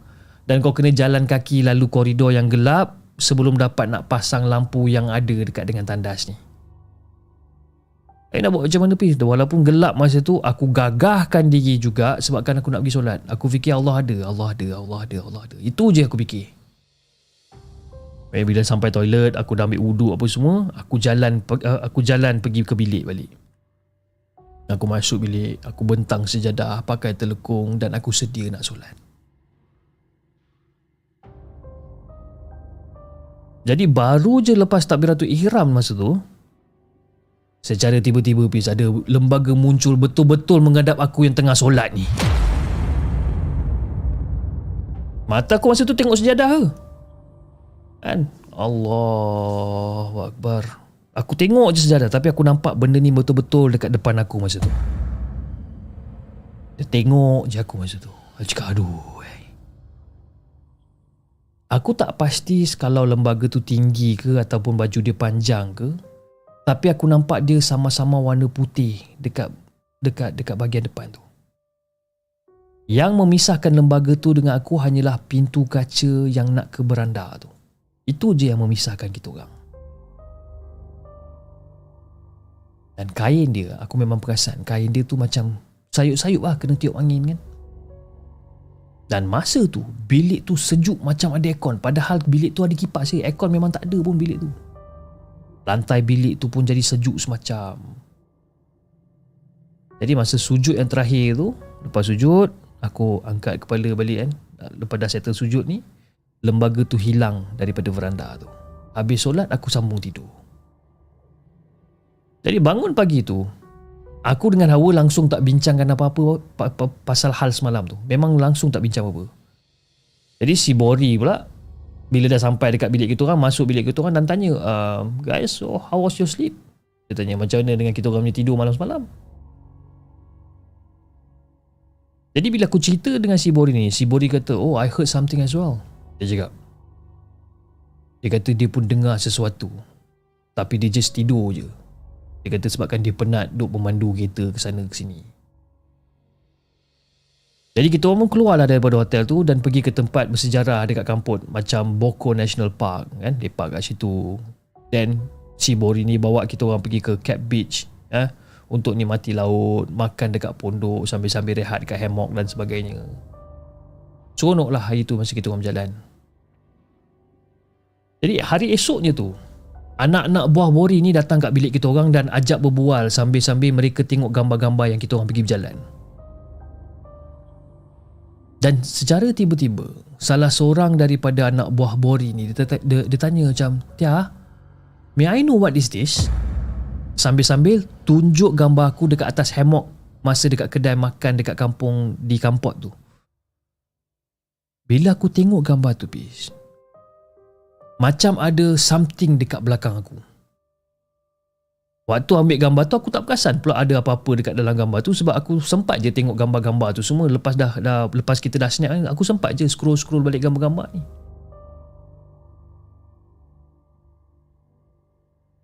Tapi sebenarnya gambar yang ditunjukkan tu normal daripada segi resolution. Kan? Tapi bila diperhatikan betul-betul nampak macam ada satu titik putih dekat belakang aku sebenarnya. Dan bila aku tengok gambar-gambar lain pun semua ada titik tersebut. Yang yang menariknya Fiz. Titik tu makin lama makin dekat dengan aku bila gambar-gambar lain diambil. Ha, faham tak? Kan? Aku ambil gambar, ambil gambar, ambil gambar. Mula-mula titik ni kat sini, lepas tu dia kat sini, kat sini, kat sini. Lepas tu aku tengok pula gambar si Hawa. Lagi nampak jelas titik putih tu. Sama juga dengan aku. Titik tu makin lama makin dekat, makin dekat dengan kami lepas ambil gambar banyak-banyak kali. Aku cuba zoom gambar ni. Bila aku zoom, baru aku nampak habis. Bila aku tengok macam Astaghfirullahalazim Astaghfirullahalazim Itu yang aku nampak Apa benda yang aku nampak? Benda tu bukan sekadar titik Fish Tapi apa yang aku nampak adalah Benda tu nampak macam kepala Rambut panjang dengan organ-organ Dengan tulang belakang bersambung dengan kepala tu Yes Penanggal Fish Aku pandang Hawa, Hawa pandang aku Mungkin itu cuma mainan kamera tapi ada yang kata kalau supernatural beings ni tak munculkan diri dengan sempurna. Kan? Jadi tak heran lah yang kita orang kena ganggu malam tu. Dan Bori pula cakap, ha, orang Kemboja ni, tambahan lagi yang duduk dekat kawasan-kawasan pedalaman, kawasan-kawasan rural ni, adalah sangat sinonim dengan penggunaan supernatural beings ataupun black magic ni. Kadang-kadang dia orang gunakan benda tu untuk menjadi pelaris atau ataupun majukan bisnes diorang. Kadang-kadang benda tu orang dah tak nak, orang dah buang. Jadi disebabkan benda-benda tu lah ha, dekat dekat hutan-hutan dekat kampung-kampung ni ataupun dekat kawasan ni semua pernah diganggu dengan benda-benda yang macam ni. Jadi selesai uh, setelah selesai berbual dekat dalam bilik apa semua ni si Bori pun ajak kita orang turun lah makan dengan keluarga dekat uh, keluarga dia dekat bawah. Dan semua orang pun dah turun kecuali aku, Hawa dengan anak buah Bori yang tunjuk gambar tu tadi, kan? Bila aku ajak dia orang semua turun sekali, Diorang uh, anak buah Bori cakap uh, uh, It's okay, it's okay. I think I'm just going to stay here with her. Dan aku tanya balik uh, are You really sure that you want to stay with Hawa? Cakap. Dan budak tu selamba je cakap Sambil-sambil main game dekat iPad dia No no not with Hawa but with the other girl. Budak ni tengah main iPad. Aku tanya sama dia Dia nak duduk dengan Hawa ke tak nak turun bawah ke pergi makan ke apa? Dia kata tak. Aku nak duduk dengan perempuan tu.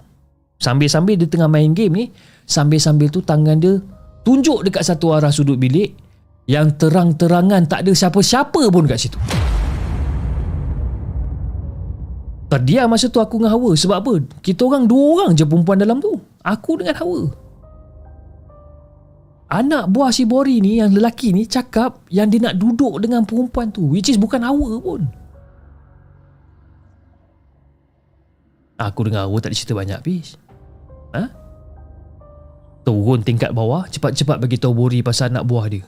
Ha? Sebab risau dengan apa benda yang budak ni cakap. Jadi si Bori panggil mak dia Dan mak dia kata dia nak tengok telefon aku Yang ada gambar-gambar tu. Kan? Dia cakap lah dalam bahasa dia kan. Jadi Bori translate balik kat aku. Dia kata yang mak dia nak tengok Gambar-gambar dekat dalam handphone. Aku pun bagilah handphone aku ni. Bagi kan? Bila mak dia dapat tengok macam tiba-tiba mak dia ni macam kelang kabut macam apa hal pula ni? Si Bori kata mak dia suruh delete semua gambar-gambar tu. Macam eh apa hal pula? Bila kita orang tanya punya tanya rupa-rupanya benda tu ikut kita orang balik ke Phnom Penh. Dia ikut benda ni. Kan delete gambar-gambar tu untuk putuskan benda tu dengan kita orang. Supaya dia boleh balik-balik semula. Kalau tak benda tu memang akan follow je kita. Ha? tantas sampai ke Malaysia pun dia follow juga. Ha? kalau kata kalau benda tu sampai kat Malaysia tak kenanya Pish ha? dengan siapa kena minta tolong? Ini bawa barang daripada luar ni. Aku sayang Pish nak delete gambar-gambar ni. Sebab itu adalah bukti Yang aku ada dekat kamput pada malam tu jalan-jalan dekat situ, jalan-jalan area penompen dan sebagainya. Tapi disebabkan untuk keselamatan semua pihak, ha, daripada pihak aku sendiri, daripada pihak Hawa juga, aku delete lah juga gambar-gambar ni. Jadi lepas aku dah delete gambar, ha, dah settle-settle borak dengan Bori, dengan mak dia apa semua kan. Jadi aku dengan Hawa pun naik ke bilik. Dan budak tu ataupun anak buah si Bori ni masih lagi main dekat dalam bilik tu main game. Jadi kita biarkan je lah dia main game tu Dan kita pun buat aktiviti masing-masing Jadi lebih kurang dalam setengah jam macam tu Budak tu bangun dia nak keluar Jadi masa aku nampak budak dia bangun dia nak keluar Jadi aku pun tanya Are you done playing? Are you leaving now? Aku cakap kau dah habis main game ke? Kau nak balik sekarang ke? Kan? Lepas tu budak tu cakap Yes I won I'm going downstairs now dia kata dia menang game tu Dia nak turun bawah Aku tanya dia Is, uh, uh, is she still here? Aku saja pancing dia Aku tanya budak perempuan tu ada kat situ lagi ke? Lepas tu Anak buah Bori ni Dia cakap budak perempuan tu Dah gerak dah lama dah Semasa dia tengah main game Budak perempuan tu Dia kata budak perempuan tu bosan And dia kata budak perempuan tu Bukan duduk kat situ pun Jadi bila aku dengar jawapan daripada anak buah si Bori ni, ah, lega lah sikit. Kan? Jadi esok tu bila kita orang dah ready nak balik Malaysia, Bori hantar kita orang sampai ke airport dan dia pesan next time kalau datang lagi ke Boja, jangan serik. Sebenarnya Fiz eh, Kemboja ni adalah negara yang paling kita orang tak boleh lupa dalam list of countries that we have visited so far. Memang tak boleh lupa. Walaupun ada pengalaman mistik dekat Kemboja, negara Kemboja sangat-sangat best. Korang boleh bawa balik macam-macam kenangan. Macam-macam souvenirs korang boleh boleh bawa balik Malaysia. Nasib baik aku tak bawa balik dia sekali.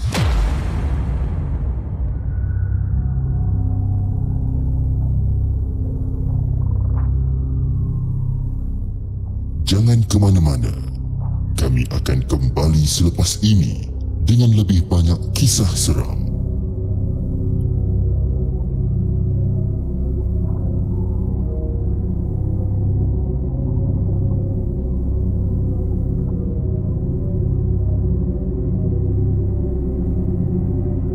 Itu guys kisah yang dikongsikan oleh siapa nama dia ni tadi? Tia dengan kisah dia yang berjudul Seram Travel ke Kemboja. Oh, lain macam eh travel dekat Kemboja ni. Siapa pernah pergi Kemboja? Saya tak pernah pergi lah. Saya tak tahu macam mana keadaan dia kat sana kan. Alhamdulillah kita ada lebih kurang dalam 486 penonton yang sedang menonton di saluran uh, YouTube dan kita ada lebih kurang dalam 85 orang yang sedang menonton di saluran TikTok. Alhamdulillah. Okay guys. Itu adalah cerita kita yang terakhir pada malam ni dan kita ada masa sedikit lagi lebih kurang dalam 8-10 minit lagi insyaAllah. Uh, dan saya rasa ada satu cerita yang mungkin saya boleh kongsikan dengan anda. Cerita dia macam agak panjang juga tapi saya cuba cari yang sedikit pendek. Uh, okay. Yang ni okay kot. Okay. Jom kita kita ambil satu kisah daripada satu blok tempatan ni. Uh, sebentar eh. Uh, kejap kejap. Okey, kita ambil daripada satu blog tempatan ni. Uh, kisah yang ditulis bentar eh. Kisah yang ditulis oleh Syafiq Fahti. Okey, jom kita dengarkan kisah daripada Syafiq.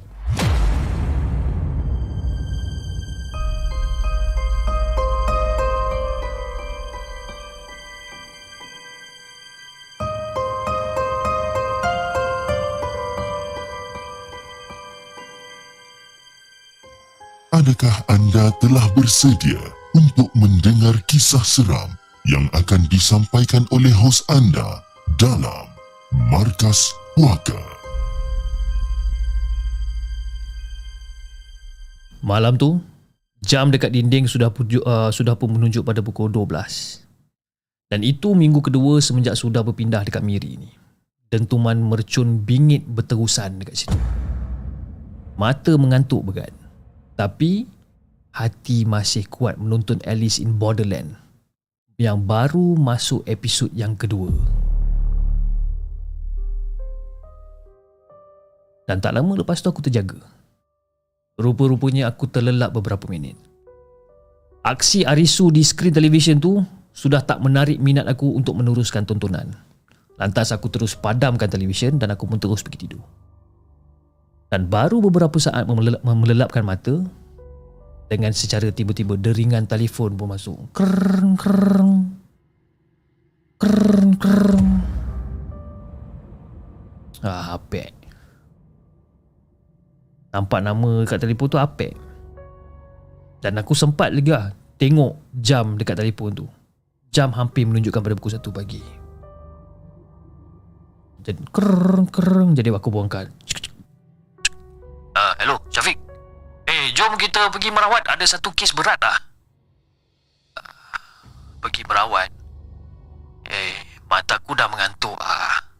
Ah, next time ah. Lagi pun aku aku rasa aku tak dapat nak bantu kau apa. Kan? Uh, next time ah, next time ah. Ah.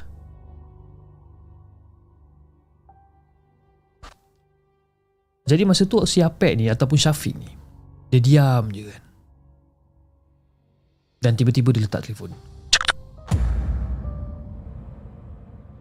Ya, walaupun mata aku ni dah merajuk, hati pula hauskan rawatan sejak 2 minggu berpindah kat Miri ni. Aku telefon balik si Apek ni. Trrr. Eh, Pek.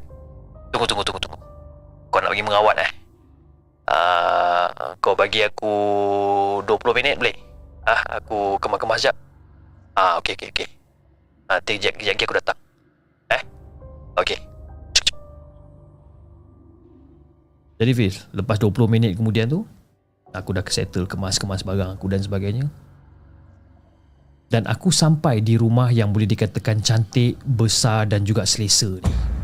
Ramai orang dekat dalam rumah tu. Dan aku beranggapan mungkin ada sambutan malam tahun baru. Jadi bila aku sampai dekat situ, tiba-tiba ada satu suara. Suara perempuan yang berusia awal 30-an yang kerasukan ni. Tiba-tiba suara tu mengata-kata, ah, Weh, itu kawan kau dah datang tu lah. Perempuan tu cakap macam tu. Apek dah sampai awal. Kan?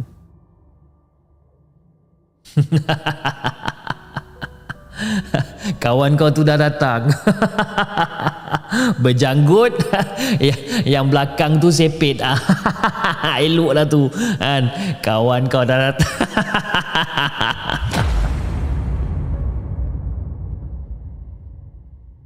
Bila dia cakap pasal janggut, si pesakit tu merujuk pada janggut aku. Yang sepet, dia merujuk kepada si, si Syafiq ataupun si Apek ni. Ya, aku tengok je perempuan ni. Dan aku bertanya serba ringkas. Siapa nama kau? Zita. dia kata nama dia Zita. Dan di sampingnya adalah suami yang berasal daripada Johor juga. Daripada malam tu, aku dengan Apek mulakan rawatan. Apek ni terkumat kamit ni. Duk baca doa dekat belakang Zita. Bismillahirrahmanirrahim.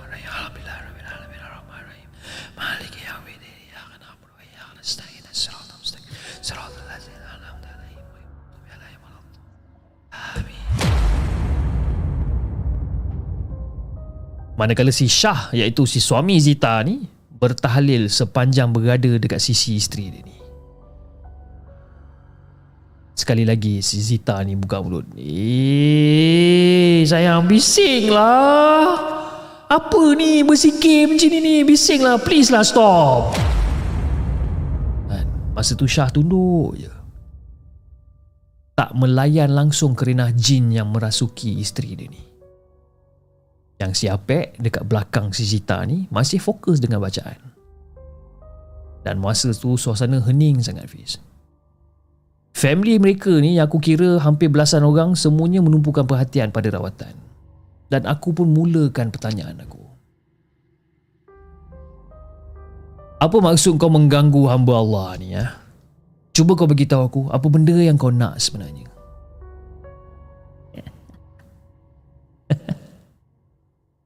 Siapa suruh dia pilih Zita kan?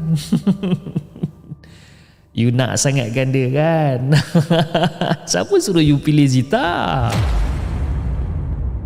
Masa tu Zita ujar kata-kata tu kepada suami dia Sambil merangkut manja masa tu Si Syah ni geling kepala masa tu Jadi setelah menemu buah jin Yang aku kira ni macam penipu besar ni Hasil siasatan aku Dan juga Apek Mendapati bahawa ini adalah sihir dari cinta lama si Zita ni.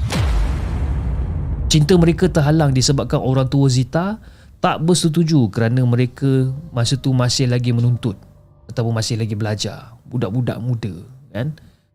Dan akhirnya masa tu Zita bernikah dengan Syah yang ketika tu dah ada pekerjaan. Jadi setelah 10 minit Zita ni merapu dan juga bermain-main dan sebagainya Mata aku masa tu tepat pandang dekat si Apek. Dan Apek masa tu pandang aku.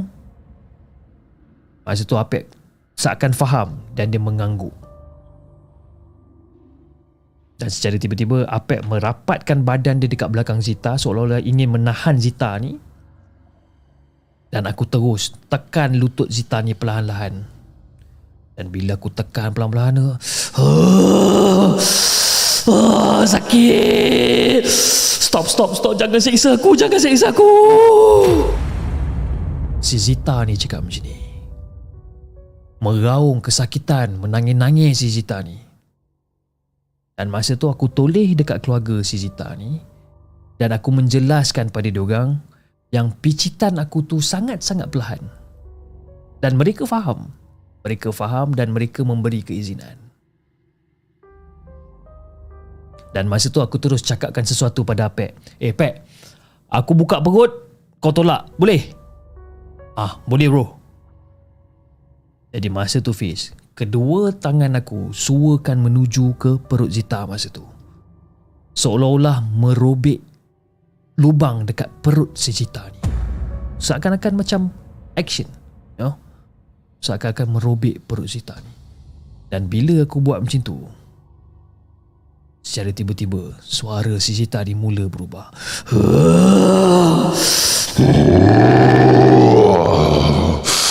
Oh, sakit.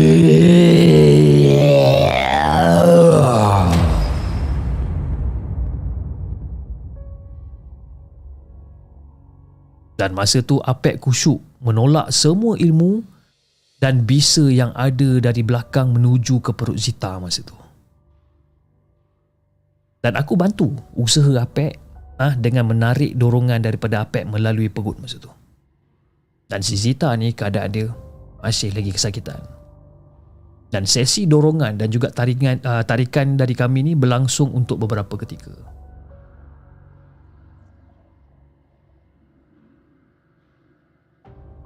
Jadi masa dalam keadaan macam ni, aku terus cakap balik dengan si Zita ni. Eh, Bomoh, hadir sekarang. Kau hadir sekarang, Bomoh.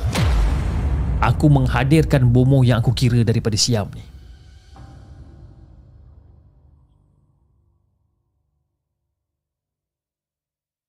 Dan bila aku sebut macam tu, dan aku terus tepuk lantai masa tu. Bomoh tu aku belasah lunyai.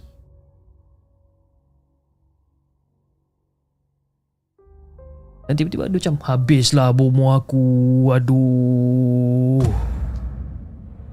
Cita cakap itu Dan setelah setengah jam Aku dengan Apek kembali diam Dan kita orang mencari punca yang lain pula Kita orang Berdua terjumpa minyak Kain dan juga beberapa barang bis. Rupa-rupanya Ada tiga bomoh yang dipakai Iaitu bomoh daripada Siam Indonesia dan juga bomoh tempatan iaitu daripada Sarawak. Dan dalam masa yang sama aku sedarkan Zita dia masih lagi dikuasai jin.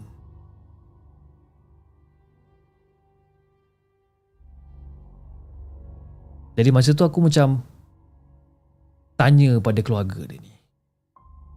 Bolehkah Mac beri Zita mandi? Eh, diorang ni macam pelik. Lantas aku terus menyambung. Ah, dengan dia bertudung dan berbaju lengkap untuk sedarkan dia. Dan barulah keluarga diorang ni faham dan barulah keluarga diorang ni setuju. Jadi kaum lelaki berkumpul dekat depan luar rumah ni dan aku mengisi air dekat dalam baldi dan aku baca doa dan juga zikir pada air. Dan Zita pula diheret suami dan ayahnya dan Zita uh, dan Zita sempat merapu panjang. Dia enggan diberikan mandi. Jadi aku merantai kedua kaki Zita, dia kaku masa tu dan Apek menekan tengkuk Zita lalu Zita terduduk dekat atas lantai. Jadi sebelum aku simbah ataupun sebelum aku siram Zita dengan air, aku sempat bercakap dengan Zita, Zita doa tak ya? Ya, di dalam hati doa saat kami siram air ni ya. Terus doa untuk kesembuhan tak? Aku cakap macam ni. Aku langsung menyiramkan air dari apa di di kepala Zita yang masa tu bertudung hitam. Dan bila dah jadi macam tu, Zita terus sedar. Dia sedar dan selepas mandi ringkas dah settle ni, aku arahkan Zita untuk salin baju sebelum meneruskan rawatan. Jadi Fiz, setelah beberapa minit ni, si Shah keluar memeluk tangan Zita. Zita ni macam keberatan lah. Eh? Dan suka untuk berjalan dengan dalam keadaan yang stabil ni. Dan masa tu aku terus pandang Zita ni, aku cakap, Okay Zita, pejam mata kau sekarang. Jadi si Zita ni memejamkan mata dia. Apek duduk setia dekat tepi aku. Dan masa tu aku terus cakap dengan Zita Tak Pergi ke rumah kita di Johor berdiri depan pintu. Aku mengarahkan Zita untuk memanggil mereka yang berhajat ni. Satu persatu datang melutut, bis. Yang pertama datang lelaki kurus tinggi. Orang yang berhajat besar terhadap Zita. Datang lagi tiga orang lelaki lain iaitu Bumuh Siam, Bumuh Indonesia dan juga Bumuh Sarawak.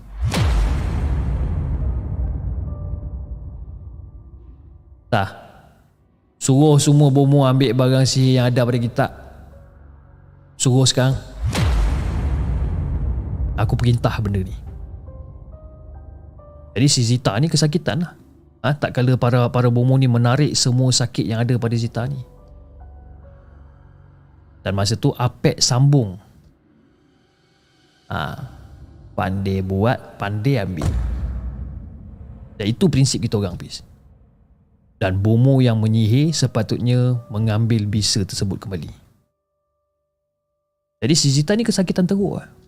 Dia menjerit kesakitan dan tak mampu nak duduk diam. Dan Zita ni berhempas, pulas mengeluarkan sihir pada perut dia ni.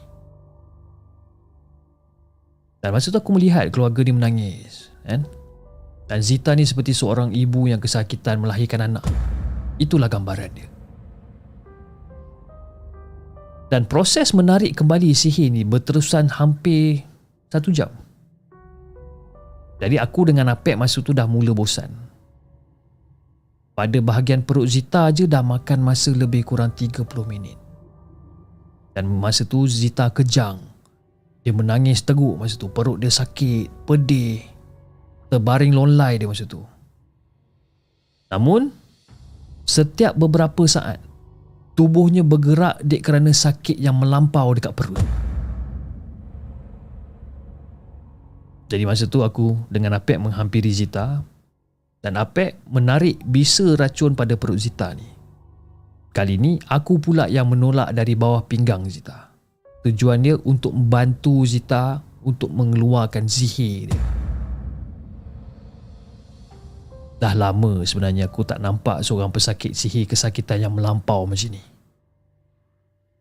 Dan ketiga-tiga bomoh sudah ditanam.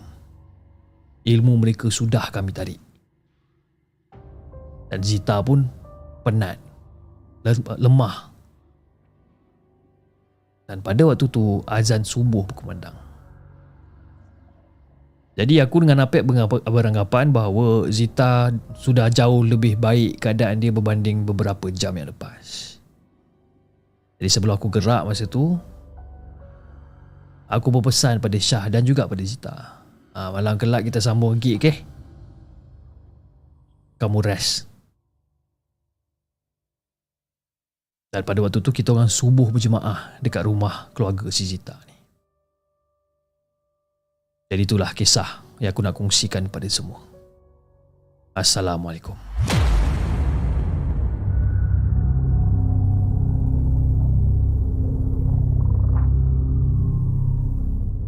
Jangan ke mana-mana.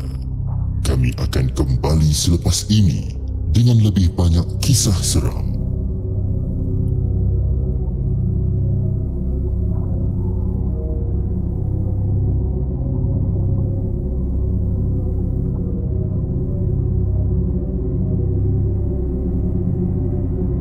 Itu dia guys kisah yang ditulis oleh Syafiq Fahti Kisah yang kita ambil daripada blog tempatan Tiba-tiba aku rasa macam aku terror pula kelakar Sarawak lah Macam terror semacam kan Pada aku baca teks masa tu kan Tiba-tiba macam terror pula ber, ber, ber, ber, berbicara dalam bahasa Sarawak Okay Alright uh, Sekarang cheap famous lah Tapi maintain macu lah Apa dah? Apa dah famous? Apa dia tanya ni? Kan? Soalan daripada daripada TikTok dia kata apa ni uh, meriahnya live chip sekarang kata Ili kan Alhamdulillah Ili kan kita kita usahalah tiap-tiap hari kita buat live show hari-hari dengan harapan lebih lebih ramai lebih ramai orang tengok uh, live show Markas Puaka. Alhamdulillah. Okay guys, uh, jam telah menunjukkan pada pukul 12.10 minit pada tengah malam ni. Uh, kita dah dah terlebih masa sebenarnya kan. Dan insyaAllah kita akan berjumpa lagi pada hari esok uh, dengan lebih banyak kisah-kisah seram yang kita nak ketengahkan. Uh, terima kasih kepada Kakak Becok di atas sumbangan super stiker daripada anda. Daripada Kak Umi Suhut, terima kasih Kak Umi di atas sumbangan super stiker uh, uh, Kak Umi. Kak Umi berasal daripada Singapura dan juga dari Syahril Fahmi. Terima kasih Syahril Fahmi di atas sumbangan super stiker anda juga dan juga again di saluran TikTok kita ada sumbangan daripada CEO of Word, daripada John Jenin, daripada Lilith, uh, Exquisite, daripada siapa lagi? Melissa Emilia Hash uh, ni semua sumbangan-sumbangan yang baru masuk lah ni. Okay Eddie, Fak, uh, Eddie Fikri Lovely Hasha uh, Ada Ramli Aldash uh, Min uh, siapa lagi? Ada few more. Okay yang yang lain ni semua saya dah sebut tadi. Arif Kim. Okay Ah, sampai situ saja. Okey. Terima kasih sangat-sangat di atas sumbangan TikTok gift daripada anda. Saya doakan uh, anda uh, semua dimurahkan rezeki, dipermudahkan segala urusan dunia dan akhirat insya-Allah. Okey guys, uh, kita jumpa pada malam esok uh, dengan lebih banyak kisah-kisah seram yang kita nak ketengahkan. Jadi anda di saluran TikTok jangan lupa tap-tap love dan follow akaun Markas Poker dan anda di uh, saluran YouTube uh, jangan lupa like, share dan subscribe channel The Segment dan insya-Allah kita akan jumpa lagi on the next coming episode. Assalamualaikum.